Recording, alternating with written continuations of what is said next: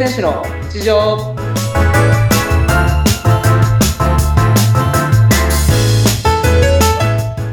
皆さんお疲れ様です。水泳選手の内藤亮太です。本日もよろしくお願いします。本日もよろしくお願いします。インタビュアーの和子です。よろしくお願いします。お願いします。はい。今日は内藤さん、8月8日の配信になりますけれども、どんなお話をしていただけますか？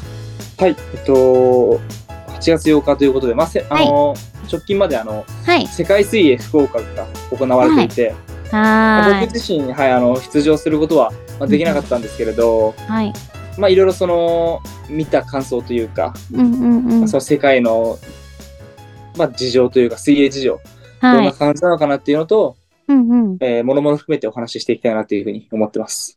ぜひぜひ、前回ね挑戦していただいたので、いろいろちょっと思うところもあるかと思うんですけれども、どうですかね、見ていく中で。そうですね、やっぱり、一番最初のものは出たかったなっていう、ちょっと悔しい思いが真っ先に思い浮かんじゃいましたね。そうですよね。そこに目指してね、まずは頑張っていたので、ちょっと悔しい思いもあるんじゃないかなと思うんですけれど。でも、それも一つの結果なんで、そこは受け止めて、日本のことを応援して、やっぱできるだけメダル取ってほしいですし。本当ですね。やっぱりその自己ベスト出してほしいっていうのもありますけど、たくさん、その一般の方たち、その水泳をやってない人たちにも、本当に水泳を広めるチャンスだっていうふうに思ってるので、目いっぱい頑張ってほしいなっていうふうには、応援してました。本当ですね。日本で開催というのも珍しいですしね。やっぱり日本の。もう本当に20何年ぶりとか。すごいですね。かもしれないです。前回日本でやったのは横浜で、確か、やった以来だと思うので、多分相当前だと思うんで、久しぶりの自国開催だったんで、そうですね。そういうテンションも上がります。日本人としては有利というか、自分の自国なのでやりやすい部分もあるのかもしれないですね。そうですね。このね、収録しているのはまだ途中なので、実際にね、決勝がまだわからない状況なんですけども、今まで見ていて、どんな感じですか、印象として。そうですね。やっぱり、海外勢の強さっていうのは、年々上がってきてるなっていう印象はあるんですけれど、何が強いかって、その、予選で自己ベスト出して、さらに準決勝、決勝で、また自己ベストを上回ってくるっていう。その自己ベスト率がすごい高いなっていうふうに海外の選手は思いました。そうなんですね。どんどん上げていくようなイメージなんですか、その自己ベスト。そうですね。もう予選で前までの自己ベストを更新して、また決勝だったり準決勝だったりで、その出した自己ベストをさらに更新する。へえ、すごいですね。底力があるというか。逆に日本人はまた違うんですか、なかなか伸ばせない何か。どうなんですかね。でも、ベスト出してる選手もいますし、本当にレベル高い選手ばっかりなんで、日本も。すごい。やっぱり今回はよく、自己ベストとか、自己ベスト更新っていうのを耳にするのは、オーストラリアとか、あと中国とかも。中国の方。すごい勝ってる印象もありますし、自己ベストを更新してる選手が多いなっていうふうに思いますね。すごいですね。強いんですね。伸びてる国みたいなのがあるんですね。そうです。逆にその、どんな練習してるのかとか。気になりますね。どういうその、頭の、モチベーションというか、心理的なものを持ってるのかっていうのは気になりますし。確かに。また多分、日本人とは違って性格の面とか、本当に違うと思うんで。確かにそうですよね。オリンピックとかだと、他の、種目とかですと、海外の方が日本人のコーチになったりとかっていうのもあるんですけれど、水泳は基本的には日本人の方が教えてくださるんですかね。そうなんですよね。今それ言われた瞬間に確かにと思ったんですよ。ねえ、周りはあんまり聞いたことないですか？例えばフィギュアスケートとか外国の方が来ったりするじゃないですか。日本人は日本人でやってることが多いのかもしれないですね。確かに。確かに。今改め言われたら、はってなりましたね。そういえばいないと思って。でもそれもありなのかもしれないですね。そうですよね。海外の。海外に行かなきゃいけないですし、僕たちもそうなると、海外のコーチに教えてもらえるってなったら。確かに、そういうのもでもありかもしれないですね。違うトレーニング方法とかもちょっと知りたいですよね。知りたいですね。どんな風にやってるのかっていうのは。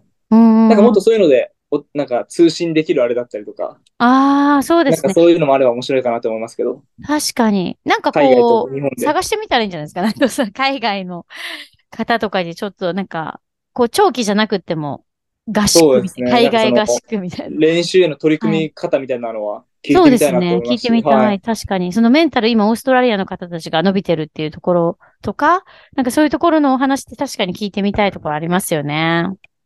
いや、そうですね。聞いてみたいですね。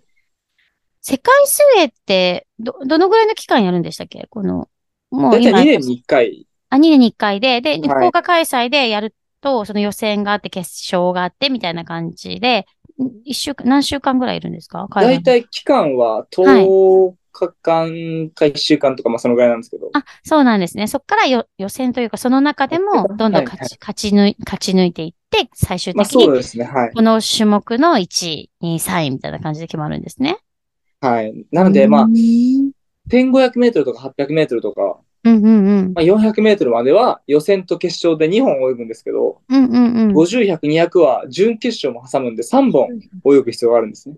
予選、準決、決勝と。はい。準決、決勝と。まあ、準決勝に進むためには上位16位までで、うんうんうんうん、決勝に進むためには上位8人まで、そのタイムの早い順で。で、決勝に進んで8人が出て、最終的に1、2、3、なんか金メダルみたいな。そこの決勝で一番早かった人が1位です。メダル？名も残すし、メダルみたいなのももらえて。そうですね、はい。そういう世界の中で3位みたいな感じになってくるんですね。そうですね、はい。なんでよくあるのが、準決勝の方が早かったみたいなのもよくありますし。秒的にはね。はい、秒的には準決勝1位なんだけど、決勝でタイム落として、4番だったらもう4番なんですよね。準決勝でどれだけ早く泳いで。早くてもね、最終的のその速さに、はい、その、そうなんですね。面白い。でも200メートル、やっぱり自分がやってる種目に対して結構一番こう、はい、見てしまうというか思い入れが入りますかね。まあ、そうですね。なんかどんな泳ぎしてるのかとか。ね、気になりますね。どういうラップを刻んでるのかとか。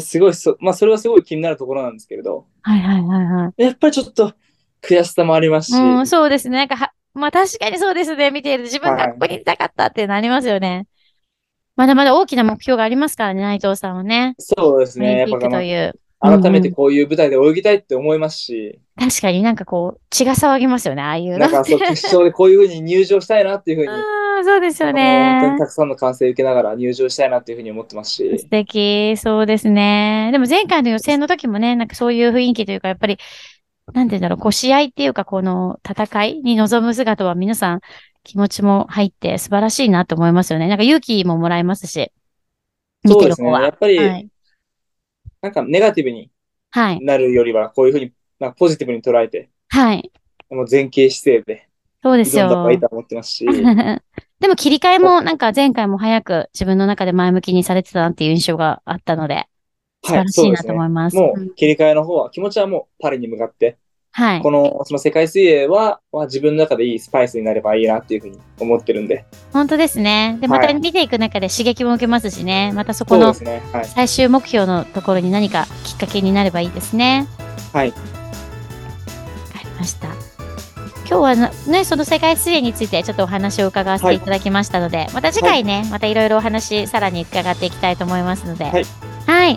わかりました。ありがとうございます。今日はじゃあありがとうございました。はい、ありがとうございました。はい、失礼します。